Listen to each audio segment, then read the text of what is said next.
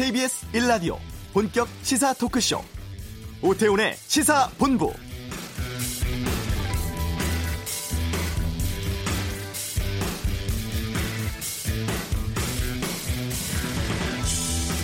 안녕하세요. KBS 1라디오 오태훈의 시사본부 이번 주 진행을 맡고 있는 시사평론하는 최영일입니다.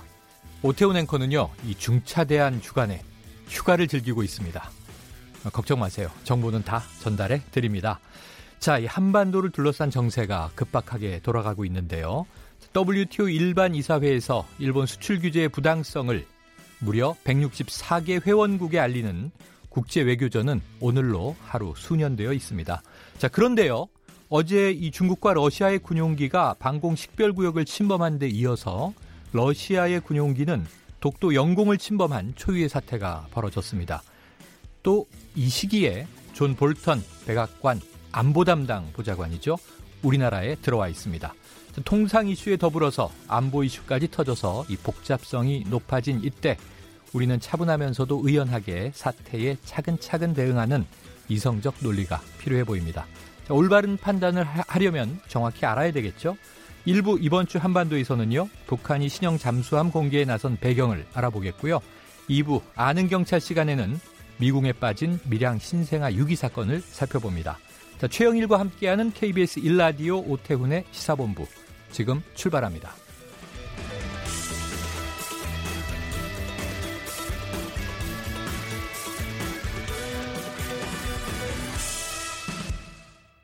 네, 현재 강원도 강릉, 양양, 고성, 속초에 폭염 경보가 내려져 있습니다. 어제와 같습니다. 서울은 좀 먹구름이 끼고 비가 간간히 뿌리는데요. 이 해당 지역 거주하시는 주민분들은 야외 활동을 자제하실 하시기를 당국이 당부하고 있습니다.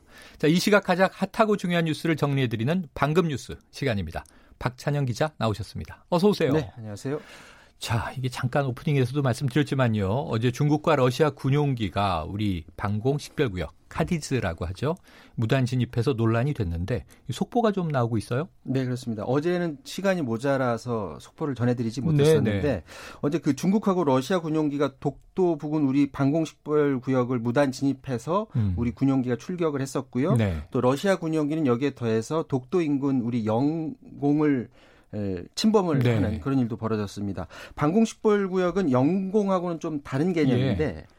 국가 안보 목적상 군용 항공기 식별을 위해서 영공보다 훨씬 넓게 아하. 선을 에, 그어놓은 거고 네네. 국제법 적으로는 어, 관할권을 사실은 인정은 받지 못한다고 네네. 그렇게 말을 하고요. 다만 영공 침범 굉장히 중대한 일입니다. 그렇죠.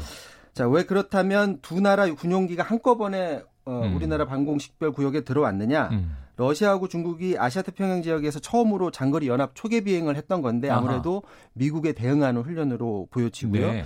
그런데 여기에 대해서 어제 러시아는 뭐라고 했냐면 동해하고 동중국해 해역 상공에서 계획된 항로로 비행한 것이라 영공 침범은 아니다. 네. 어제 이렇게 주장을 했었습니다. 음. 우리 공군은 러시아 군용기 영공 침범에 대응해서 그 전투기 출격시켜서 경고 사격도 어제 네. 벌였었고요.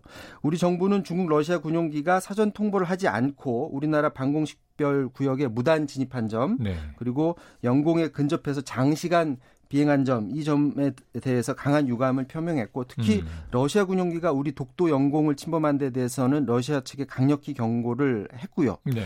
그리고 조금 전에 청와대가 그 러시아 차석 무관하고 국방부 정책기획관하고 전화 대화를 했던 내용을 공개를 했습니다. 어, 뭐라고 했냐면 러시아가 이번 사태에 대해서 깊은 유감을 표명했다라는 아하. 내용을 표, 어, 공개를 했고요. 러시아 국방부가 즉각 조사에 착수해서 필요한 조치를 취하겠다.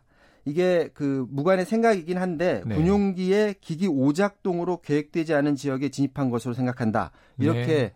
러시아 쪽에서 말했다는 겁니다. 그래서 한국 측이 갖고 있는 영공 침범 시간하고 위치 좌표, 사진 이런 걸 주면 본인들이 조사하는 과정에서 큰 도움이 될 것 같다 음. 이런 뜻을 전해왔다고 하고요. 어쨌건 러시아가 의도를 갖고 독도 인근에 간 건 아니라는 거를 믿어주길 바란다. 네. 이렇게 말했다고 합니다. 자, 그러니까 이제 실수였을 가능성을 지금 내포하고 네. 공식적으로는 우리는 이 훈련 비행을 계획대로 했을 뿐이다. 영공 침범 안 했다 이렇게 부인을 하는 상황인데, 자, 뭐 지난해 연말에 이제 일본 초계기 때도 이것 때문에 이제 한일 간에 시끄러웠는데요.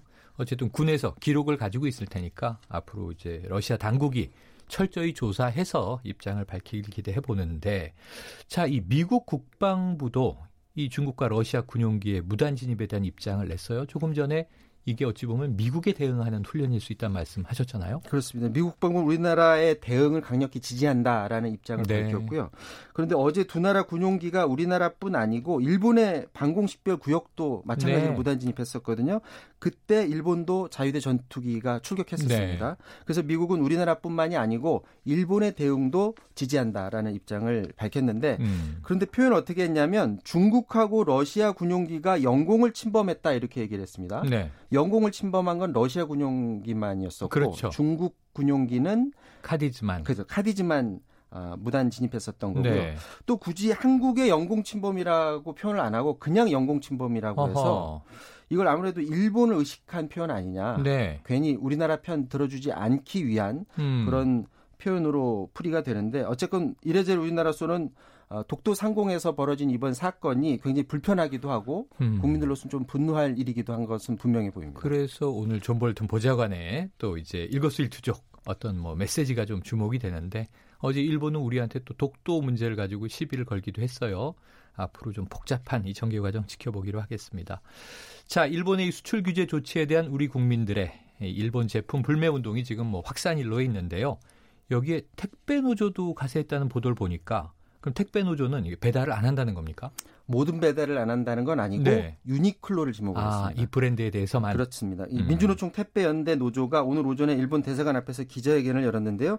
유니클로 제품의 배송을 거부하겠다 이렇게 선언을 했습니다. 네. 택배 노조 조합원이 2,300명인데 앞으로 유니클로 상자에 담긴 제품의 배송을 거부하고 네. 또 택배 차량에 일본의 경제 보복을 규탄하는 스티커를 붙이겠다 아하. 이렇게 밝혔고요. 네. 택배 노조는 유니클로 배송 거부 인증샷을 시작으로 해서 실제 음. 배송 거부에 돌입한다 이렇게 밝혔습니다. 앞서 그 민주노총 마트 산업 노조도 오늘 오전에 서울 중구 롯데마트 서울역점 앞에서 일본 제품 안내 거부 선언 기자회견을 가졌습니다. 네.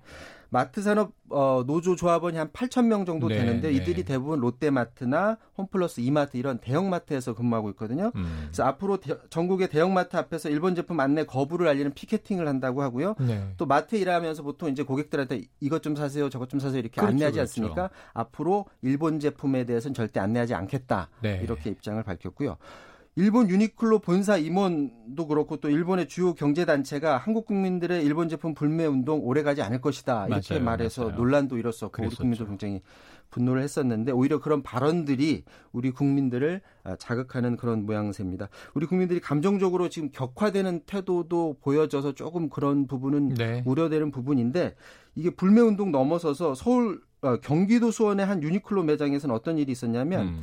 진열 공간에 흰색 양말 수십 켤레를 쌓아놨었는데 네. 누군가가 립스틱으로 빨간 립스틱으로 이걸 다 긋는 네. 그런 일이 벌어져서 이 때문에 지금 경찰이 수사하는 일까지 벌어졌습니다. 경찰이 네. CCTV 사각지대인 상태이기 아하. 때문에 현재 용의자는 특정은 하진 못했지만 이게 아무래도 재물의 손괴를 준 거기 때문에 그렇죠. 경찰은 수사를 안 할 수는 없는 그러네요. 입장이다. 네. 이렇게 밝히고 있습니다. 자, 차분한 불매 운동이 필요해 보이고요. 그리고 이제 물건을 소비자는 안 사지만 이 마트 같은 데서 이제 팔지 않겠다라는 지금 선언도 나왔고 유통하지 않겠다도 나왔는데 설마 유니클로 제품을 뭐 신문지에 싸서 마크 없는 박스로 배송하진 않겠죠. 그렇죠. 네.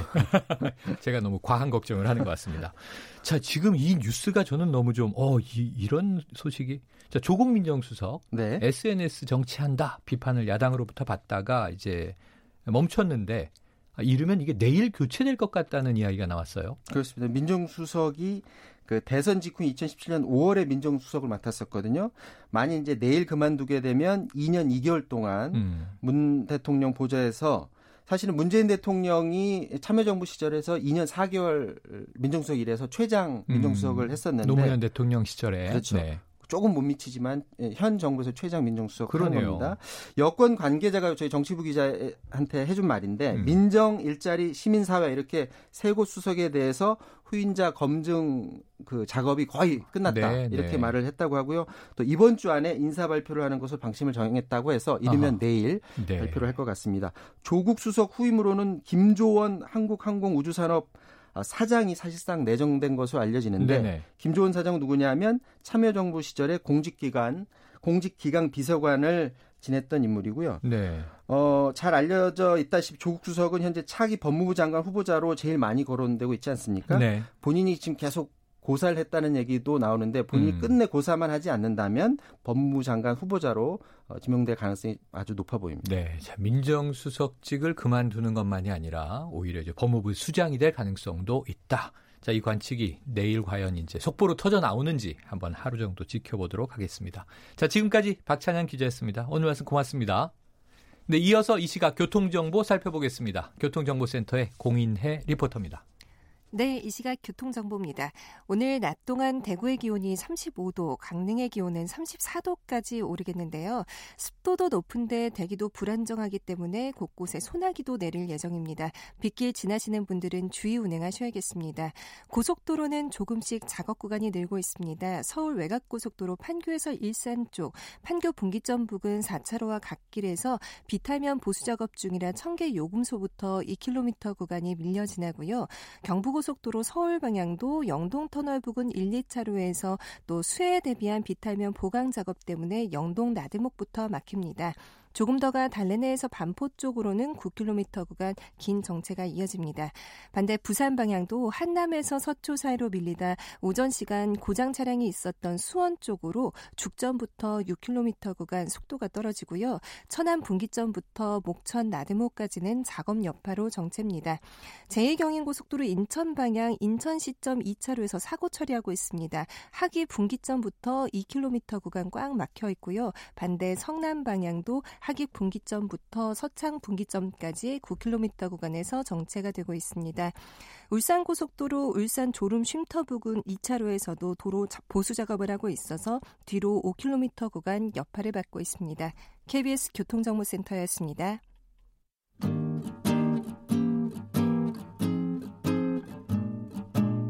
KBS 1라디오 오태훈의 시사본부 여러분의 참여로 더욱 풍성해집니다.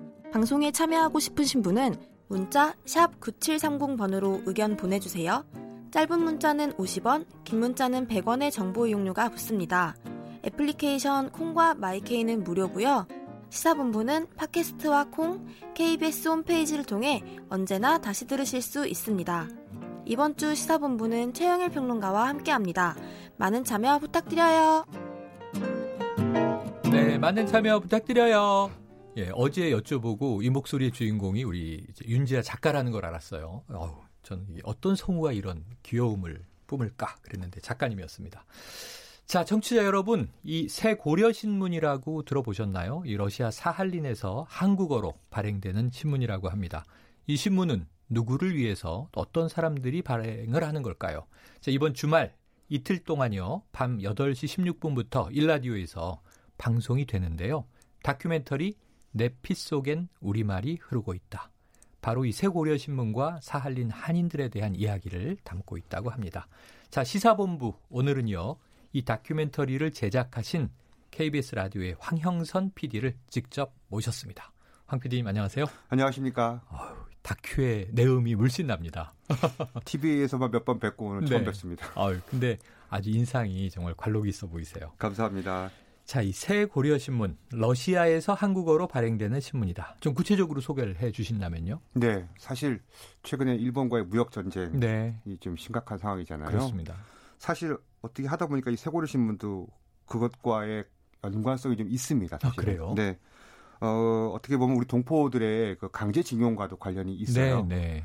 좀 거슬러 올라가 볼 텐데요. 사실 지난 6월 1일이 이제 창간 70주년이었고요. 어, 70주년. 거꾸로 계산해 보면 이제 1949년 어허. 6월 1일이 첫 신문을 내던 날이었어요. 네. 근데 그때는 이제 신문 이름이 세고래 신문은 아니었고요. 네. 조선 노동자라는 신문 이름이었습니다. 어, 제목 센데요. 네, 네. 좀 세죠. 왜냐하면 그 당시에 이제 그 일본이 패망하고 나서 음. 그 당시에 이제 사할리나 이쪽 지역에 강제징용을 와셨던 분들이 네, 많이 네, 네. 계셨고요. 네. 또 북한에서 이제 벌목공이나 어업을 하기 위해서 온 노동자들도 네, 많았어요. 네. 약한 4만 명이 넘는 어, 한인들이 거기 살고 있었다고 해요. 그래서 그분들을 위해서 이제 한글로 된 신문을 낸 거죠. 음. 그 신문 이름이 처음에 이제 조선 노동자. 네. 그래서 사실은 이 강제징용의 역사하고는 뗄래야 뗄 수 없는 그러네요. 예, 그런 좀 아픈 역사가 있습니다. 음. 근데 사실은 이제 그 이후에 어 뭐 6.25 전쟁이 끝나고 나서 어 이제 러시아는 이제 소련으로 공산주의화 되면서 그렇죠. 네. 어 어떻게 보면 저희와 이제 모든 국교는 단절이 됐고 그렇죠. 예, 모든 관계가 다 끊어지면서 음. 어, 사할리는 이제 소련 땅이 돼 버린 거죠. 네. 그러면서 이제 신문 이름이 또 바뀌어요. 어허. 61년도에 이제 좀 더 센 이름으로 바뀌죠. 어. 레닌의 길로. 라는 이름으로 뭐 소련이라는 특성, 그렇, 동서 냉전 그렇죠. 시대를 이제 감안하고 네네. 레닌의 길로. 근데 그때도 한글이었던 거겠죠? 네. 네. 여전히 계속 한글로 발행을 네. 했고요. 사실 그 레닌의 길로라는 거는 이제 어 사실은 이제 소련의 당 공산당 기관지의 역할을 했어요. 아하, 그 당시에는 네. 어쩔 수 없이. 네. 네. 그래서 어그 레닌의 길로까지가 어떻게 보면은 이제 어 공, 러시아의 공산당 기관지로서의 역할을 했지만 음. 여전히 한글로 신문을 냈던 아. 유일한 러시아에선 유일한 신문이라고 보시면 됩니다. 그러면은 이제 이름이 이제 한번 바뀐 이야기까지 61년도 해주셨는데 새 고려 신문 이 제호로는 언제 바뀐 건가요? 이게 91년에 바뀌었는데요. 아. 사실 여기에 좀 사연이 있습니다. 90년에 소련 해체되지 않나요? 그렇습니다. 네. 저희가 이제 90년에 또 러시아와 수교를 하잖아요. 맞습니다. 그리고 또 85년부터 러시아에서는 페레스트로이카가 시작이 됐고요. 그랬죠. 어, 뭐 개혁 개방으로 알고 있지만 음. 사실은 어, 개혁 개방이라는 것 자체는 어떻게 보면 그 소련 구체제가 갖고 있었던 어떤 전체적인 사회 장악력이 네. 다 와해됐다라는 뜻으로 그렇죠. 해석할 수도 있어요. 네. 그러다 보니까 사실 그 전까지는 이제 아까 말씀드린 것처럼 공산당 기관지였고 그러다 보니까 당연히 이제 당에서 어떤 운영 비용이나 이런 것들이 다 조달이 됐었죠. 음.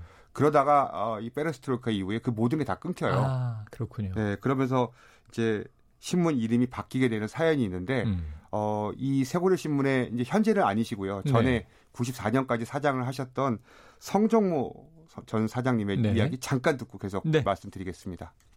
그런데 주당위원회라는 게, 당위원회라는 게 이제는 다 찌그러져 버리고 돈을 대주지 못한다는 통계가 왔어요. 그럼 어떻게 해야 되겠나? 주민들한테 돈을 걷어야 되겠느냐, 신문을. 그렇게 하고 있는데 그 국회의원님들이 오셨어요. 사활인에 오셨는데, 제가 말했지, 이제 신문사 운영, 운영을 하자면 돈이 있어야 되는데, 혹시나 이거 한국에서는 누가 좀 어떻게 해가지고 지원자를 찾아서 없겠느냐고 제가 이제 말씀을 드렸거든요. 그러니까 첫째 문제는 신문사 이름이 레닌이 길러 가지고는 돈 누구도 일전도 안 준다. 이름부터 갈라라. 그래가지고 제가 그 문제를 주당위원회에서 세운 것입니다. 아주 뭐 확실하게 이해가 되네요. 그렇죠. 네네. 네. 시대 상황이 그대로 반영돼 있네요. 사실 그 당시에 이제 한국에서 많은 지원들이 오기 시작했고 네. 한국일보에서도 굉장히 많은 도움을 줬어요. 네. 왜냐하면 이 전까지는 모든 신문이 다 이렇게 예전, 예전 방식으로 글자 하나 하나 아, 활자를, 활자를 해서. 집자해서 만드는 네. 방식이었다가 한국일보에서 큰 도움을 줘서 이제 음. 컴퓨터로 아. 신문을 편집하는 그 장비들을 다 들여오게 됐거든요. 오, 하지만 이제 그거 외에는 어떤 지원이 없었기 때문에 음. 어, 굉장히 경제적으로 어려운 상황이었고 네네. 신문사를 문 닫을 수밖에 없는 상황이어서 어, 한국에 이제 지원 요청을 했는데 레닌의 길로라는 이름으로는 지원해 줄수 그렇죠. 없다. 이해가 그래서 이제 세고리 신문을 바뀌게 된 겁니다. 자, 그러면은 지금 이 세고리 신문은 신문을 이제 찍어서 이 나눈다는 게 네. 그야말로 돈이 필요한 일인데 어떻게 운영되고 있어요? 지금 사실 제가 이제 이 다큐멘터리를 취재하게 된 그 계기가 바로 여기에 있는데요. 네. 지금 사장님을 포함해서 직원이 딱 4명이에요. 음. 사장 한 분, 그다음에 사진 기자 한 분, 네. 그다음에 이제 컴퓨터 편집하는 분 한 분, 네. 그다음에 회계원 한 분. 기자는요? 그 사장이 기자 겸 그 네. 판매원 겸 네. 예, 다 하고 계신 거예요. 아, 네, 대단한데요. 근데 이분들 평균 연, 연세가 65세가 다 넘으셨어요. 평균. 네, 이미 러시아에서는 연금을 받는 아, 연금 생활자세요. 은퇴하신 분들이. 네, 근데 이제 은퇴를 못 하시고 계속해서 여기서 이제 신문이 음. 우리말로 된 신문이 없어지지 않으려고 네네. 애를 쓰고 계시고 사실은 처음에 이 신문이 조선 노동자일 때만 해도 월요일부터 금요일까지 매일 나왔어요. 네네, 데일리. 네. 근데 이제 지금 점점 사정이 어려워지고 경제 사정이 어려워지고 직원들은 떠나고 사실 90년대 초에 한 한러 수교가 되면서 네. 이그 전까지는 여기 직원이 한 40명 있었거든요. 네. 근데 대부분 다 나가셨어요. 그러네요. 그러면서 지금은 4명밖에 안 남아서 음. 그러다 보니까 어 이분들이 이제 어떻게 해야 되나 이 회사를 어떻게 네. 운영해야 되나라고 해서 부수를 줄였죠. 그래서 일주일에 한 번 냅니다. 지금은 아, 일주일에 한 번 내고요. 주간. 예, 8면인데 5면은 한글, 세면은 러시아어로 내는데 어. 그 사실 세면도 러시아어로 내는 이유가 그 러시아 주 정부에서 그 내는 조건을 아, 지원금을 좀 줘요. 네, 네, 많지는 않은데요. 네. 그 돈을 받기 위해서 사실은 운영을 하고 있습니다. 한러 대역 신문이 네. 주간으로 나오고 있습니다. 뭐 그래서 뭐 사실은 그 음. 90년대 중반에는 그 예전에 이제 지금 그 대한적십자사 예전 이제 전 총재셨던 강영훈 네. 총재가 네네네. 관심을 많이 가지셔서 국무총리도 지내셨죠. 그럼요. 네. 강영훈 총재 쪽에다 이제 이 신문사에서 좀 도움을 요청했나 봐요. 음. 그때 이제 강영훈 총재가 어느 날 편지를 한 통 보내셨어요. 네. 어 내가 양말을 보낼 테니 어. 그 양말을 팔아서 신문사 운영 기금을 써라라고. 해서 약 한 2만 6천 달러 정도의 예. 양말을 보내셨대요. 네. 그래서 이제 거기 직원들이 취재하랴 양말 팔랴 해서 뭐 네. 신문사의 또 위기를 또 그때 그때도 넘겼다 음. 이런 어, 에피소드도 전해주시더라고요. 아니라 네. 현물 지원도 있었다는 거죠. 네네. 자 주요 구독자는 어쨌든 한글을 읽을 수 있는 이 독자들이어야 되니까 한인들일 텐데 구독자 수가 많이 지금 감소하고 있는 거죠. 그렇죠. 어, 왜냐하면 아시겠지만 2000년도에 영주 귀국을 하셨잖아요. 사하린 네, 동포들이. 네, 맞습니다. 지금 영주 귀국한 분이 한 2,700명 정도 되시는데요. 네. 이제 더 이상은 영주 귀국할 분은 거의 없으세요. 음. 사할리는 한 400분 정도 남아 계신데요. 아. 그분들은 이제 영주 귀국할 의사는 없으시고요. 예. 사실은 이 신문이 생겨난 것도 그분들이 그렇죠. 독자였잖아요. 근데 네. 그분들이 다 영주 귀국을 하시면서 읽을 사람이 없는 거예요. 음. 신문을. 그러다 보니까 어떻게 보면은 이제 뭐 사실 종이 신문의 구독자 가 줄은 건 세계적인 현상이기도 한데 그렇죠. 어 그러다 보니 이제 이 신문사는 어 과연 계속해서 한글로 된 신문을 네. 계속 내야 되느냐 계속 그 고민의 고민이. 기로에 서 있는 거죠. 그러네요. 음.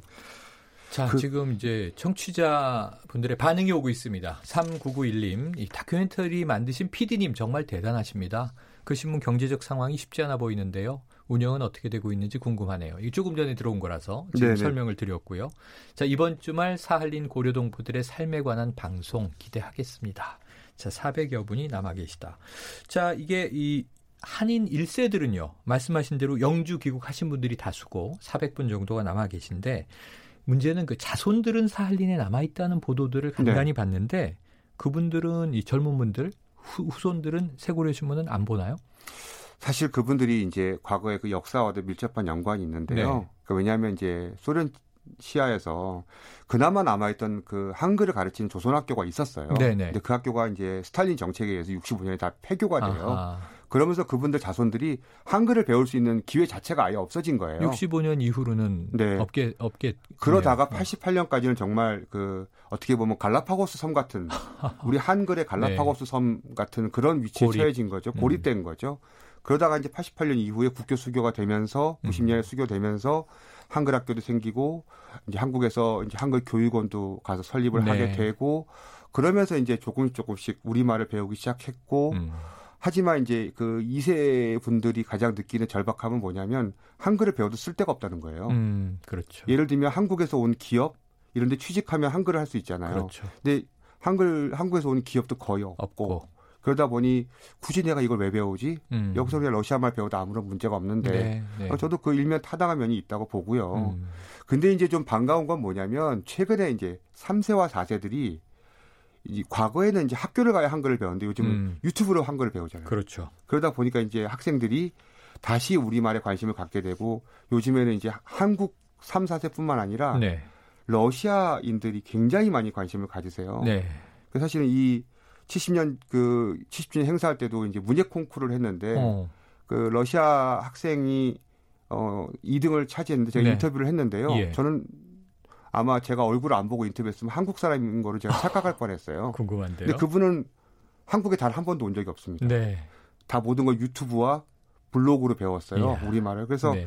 아 우리말이 갖고 있는 장점들을 우리가 좀 더 널리 퍼뜨리려면 음. 단순하게 한글을 어떻게 가르칠까를 고민할 게 아니라 네. 우리 문화가 갖고 있는 강점들을 어떻게 컨텐츠화해서 어. 퍼뜨릴 것인가 그거에 대한 고민을 좀 많이 해야 되지 네. 않나 라는 네. 좀 생각이 좀 들고요. 어, 예. 어, 제가 뭐 사실은 몇 가지 좀 이야기를 좀 많이 준비해 왔습니다만 네네. 시간이 저한테 많이 주어진 것 같지 않아서 맞아요. 안타까움 제가 있습니다. 제일 마지막으로 좀 들려드릴 네 번째 두 번째 사실 그 여러분께 들려드릴 인터뷰 내용은 네. 배순신 사장이라는 분의 예. 인터뷰인데요. 이 배순신 사장이 지금 현재 세고리 신문 사장입니다. 아, 4명 중에 대표. 한 분이십니다. 네. 예, 이분이 사장 겸 기자 겸 1인 사역. 그다음에 영업부 영업부장 겸 다 하고 계신데요. 네. 어, 이 배순신 사장이 고국에 있는 동포들에게 꼭 전하고 아, 싶은 그래요? 말이 있다고 해요. 듣고 그 싶습니다. 얘기 한번 들어보시죠. 여기에서 그 타국이 아니지만 저한테는 고향이고 저한테는 저국이고 또 한편으로 한국도 딱 타국도 아니고요. 어떤 저국이죠. 어, 해외에서도 여기 한민족의 전체선을 지키는 그런 신문이 있다는 게 자랑이고 자부심이라 할까요? 그래서 그런 신문이 유지되도록 여러분들이 아마 그 관심과 후원이 필요하다고 생각합니다. 지금 저 유경희 청취자님 한글 신문이 계속 존속되었으면 좋겠는데 혹시 후원할 수 있는 방법이 있을까요? 다큐 방송 시간 한 번 더 안내해 주세요. 꼭 네. 본방 사수할게요. 그러셨습니다. 말씀 네. 주시죠. 제가 사실 오늘 이 자리에 앉은 두 번째 이유가 거기 있습니다. 네. 그 인터넷 검색창에 네. 세고려 신문이라고 치시면 아, 세고려 신문. 네, 인터넷 그 포털 사이트 카페에 세고려 신문이 있어요. 아. 그래서 그분들이 그 신문이 나오면 PDF 파일로 올립니다. 네. 여러분이 보실 수 있어요. 인터넷으로 볼 수 있고. 네, 또 그 카페에 가면 후원 계좌 도 나와 아, 있어요. 아, 그래서 꼭 좀 여러분 한번 봐주시고 70년 동안 한 번도 폐간되지 않고 네. 우리말을 지켜온 세고리 신문에 대해서 음. 많은 분들의 응원이 좀 있었으면 하는 바람입니다. 네, 저도 이번 주말에 꼭 이틀 동안 이 방송을 듣도록 하겠습니다. 지금까지 KBS 라디오의 황형선 PD였습니다. 오늘 말씀 고맙습니다. 감사합니다. 헤드라인 뉴스입니다. 문재인 대통령은 업종과 권역이 융합하는 4차 산업혁명 시대에 규제 혁신은 생존의 문제라며 세계에서 가장 혁신적인 성장이 우리의 목표다. 이를 위해 세계에서 가장 먼저 새로운 기술이 개발되고 사용될 수 있는 환경을 조성해야 한다며 이같이 말했습니다. 더불어민주당 이해찬 대표는 자유한국당이 추경 처리에 협조하지 않고 친일적인 행각을 보여 유감이라면서 여야의 일치된 단결을 위해 한국당이 추경안 처리에 결단을 내려달라고 촉구했습니다. 자유한국당 황교안 대표가 정부의 일본 수출 규제 대응과 관련해 대책을 세우기보다 선동에 바쁘고 국민 편가르는데 골몰하고 있다며 비판했습니다. 반도체 수출 금액 하락 등의 영향으로 지난달 수출 물량 금액 지수가 2개월째 떨어졌고 반도체 수출 금액은 지난해 같은 달 대비 23% 떨어졌습니다. 이제가 고용노동부 장관이 2.87% 인상 의결된 내년도 최저임금안에 대해 낮은 인상률 때문에 염려가 있을 것이라며 최저임금 인상에 따른 경제 고용 상황을 포괄적으로 고려한 판단이었다고 생각한다고 말했습니다. 지금까지 라디오 정보센터 조진주였습니다.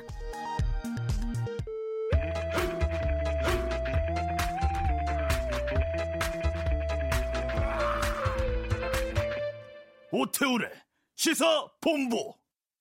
네, 한 주간의 한반도 정세를 분석해보는 이번 주 한반도는 자 김영석 전 통일부 차관 연결해서 자세한 이야기를 나눠보겠습니다.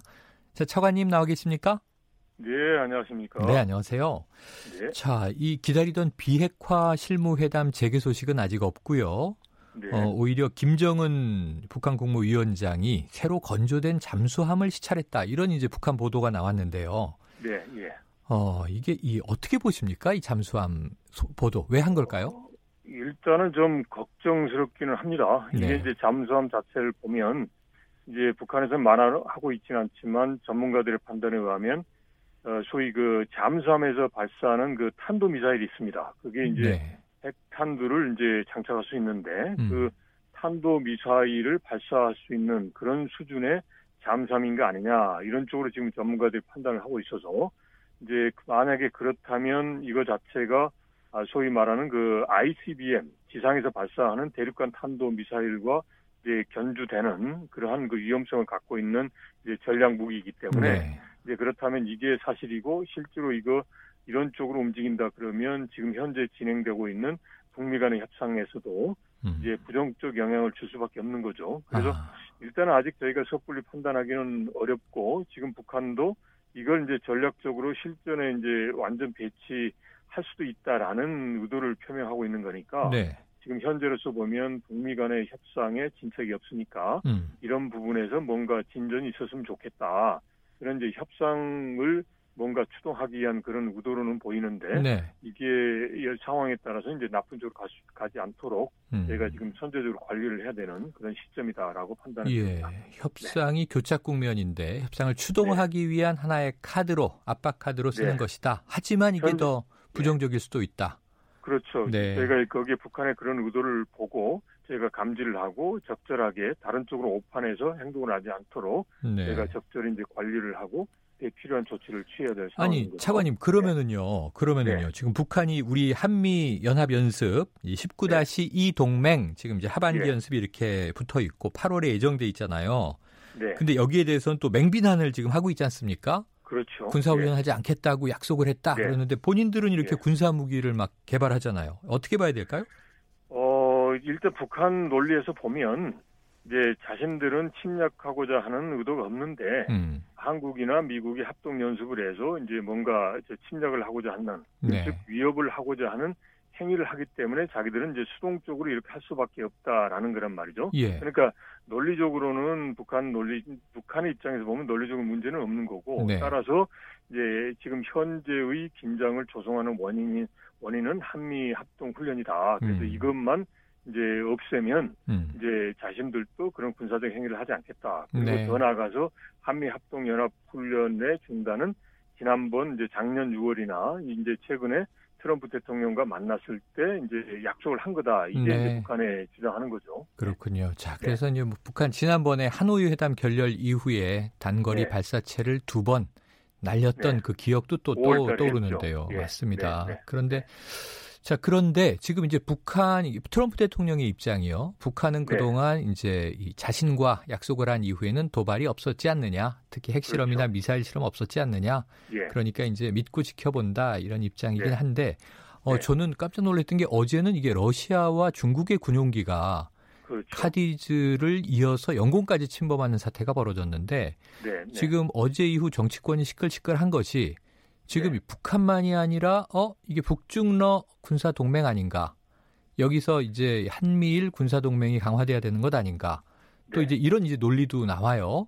어제 나옵니다. 사태는 네. 차관님 어떻게 해석하고 계십니까? 어제는 일단 북한 문제라는 것보다는 네. 기본적으로 이제 미국이 인도 태평양 이제 전략을 사용하지 않습니까? 그렇죠. 그런 가운데서 중국과 러시아가 이제 공동으로 이제 대응한 일종의 연합 전선적인 성격입니다. 네. 그리고 일단 어제 했던 것은 카디즈 같은 경우는 과거도 있고 저희가 이제 어 거기 경고도 했지만 네. 이제 러시아의 조기 경보기가 일종의 이제 영공을 침해했다는 것 자체가 어제 보면 이제 다른 사례하고는 달리 심각한 거죠. 그래서 네. 이 경우는 이제 북한 문제하고 바로 연결 이제 나중에 연결은 되겠습니다만은 네. 이제 연결 짓는다는 것보다는 기본적으로 인도 태평양 전략하고 그다음에 이제 음. 저희 거기에 대응하는 이제 중러 간의 이제 공동 대응이다 이런 차원에서 좀 네. 이제 보고서 미국하고 긴밀히 협력해서 대응해야 될 문제다라고 생각합니다. 네, 근데 이제 중요한 거는 네네. 이제 이렇게 해서 소위 그 북한 문제를 해결하는 데 있어서 이제 과거의 전통적인 그런 냉정 구도로 가버리면 음. 여러 가지 해결하기 어렵거든요. 네. 그래서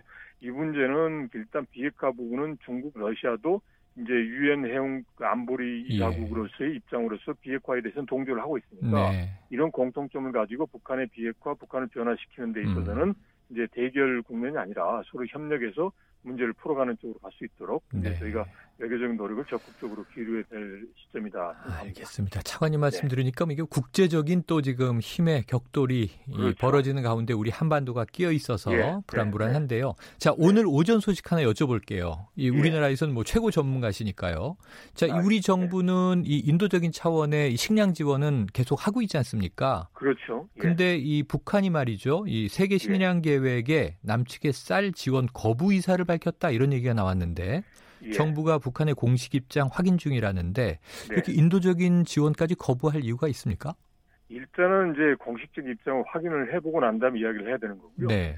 지금 전제로 만약에 북한이 좀 부정적 입장을 표명했다라고 본다면 지금 현재 상황에서 보면 5만 톤이라는 게 북한으로서는 게 아주 크게 받아들여지지 않는 네. 규모일 겁니다. 미미하다. 예, 전, 예, 예. 그런 가운데서 이걸 지금은 전체적으로 한미 합동 군사훈련을 이제 이유로 해서 이제 긴장과 대결 국면으로 가서 결국은 이제 어, 미국의 협상에 있어서의 그런 양보를 이제 유도하고 뭔가 이런 쪽으로 이제 끌고 가고 있는데 네. 그럴 때 인도적인 차원이라고 해서 이제 적은 양의 그런 식량을 받는다. 그러면 이제 북한으로서는 자신들의 입장하고도 맞지가 않고 음. 그리고 또 이제 지금 미국이나 우리에 대해서 강경한 입장을 보이는 이러한 지금 현재의 조치에 그런 강도도 약화되는 부정적 측면이 있기 때문에 일단은 이제 부정적 반응을 보인 것 같고요. 음. 그 다음에 이제 두 번째는 제가 보기에는 이제 지금 현재 북한이 이제 실질적으로 장마당이라든지 이런 게 있고 이제 그런 가운데서 식량보다는 우선 더 급한 게 이제 북미 간의 협상을 통해서 이제 제재 완화와 네. 세대 안전 보장이다. 그리고 당면에서는 이제 다음 주부터 있는 한미 합동 군사 훈련을 중단하는 거다. 네. 그래서 이런 부분에 이제 집중하고자 하는 그런 의도가 있고요. 그 다음에 이제 두 번째는 북한 내부적으로는 이런 식으로 이제 한미가 합동 군사 훈련 한다라고 해서 다들 이제 긴장된 상황인데 인도적 지원 받아들인다 보면 북한 내부에서 그런 소위 그 이완이 될 수가 있다. 네. 예, 그러니까 그런 내부적인 단속적 측면도 있겠다라고 판단이 됩니다. 그래요. 아유 네. 시간이 아쉽습니다. 차관님 이렇게 네. 연결된 김에 지금 존 볼턴 네. 백악관 보좌관 이제 방한 소식도 네. 좀 여쭤보고 해야 되는데 말이죠. 네. 네. 시간이 아쉽네요. 다음에 또 연결해서 지금 한반도 정세는 계속 급박하게 돌아갈 테니까 좋은 말씀 고견 또 들려주시길 바랍니다. 오늘 말씀 고맙습니다. 네, 고맙습니다. 네, 제 KBS 제1라디오 오태훈의 시사본부 김형석 전 통일부 차관과 이번 주 한반도는 함께 아, 이야기 나눠봤습니다. 자, 오태훈의 시사본부 1부는 여기까지입니다. 잠시 후 2부로 돌아올 텐데요. 아는 경찰, 이 친부모 행방이 2주 가까이 묘연한 밀양 신생아 유기 사건 다뤄보겠고요. 또 이어지는 김성환의 뉴스 소다에서는요. 일본 불매운동 역사에 대한 정리를 한번 우리가 총정리하는 시간을 마련했습니다. 멀리 가지 마시고요. 잠시 후 2부로 돌아옵니다.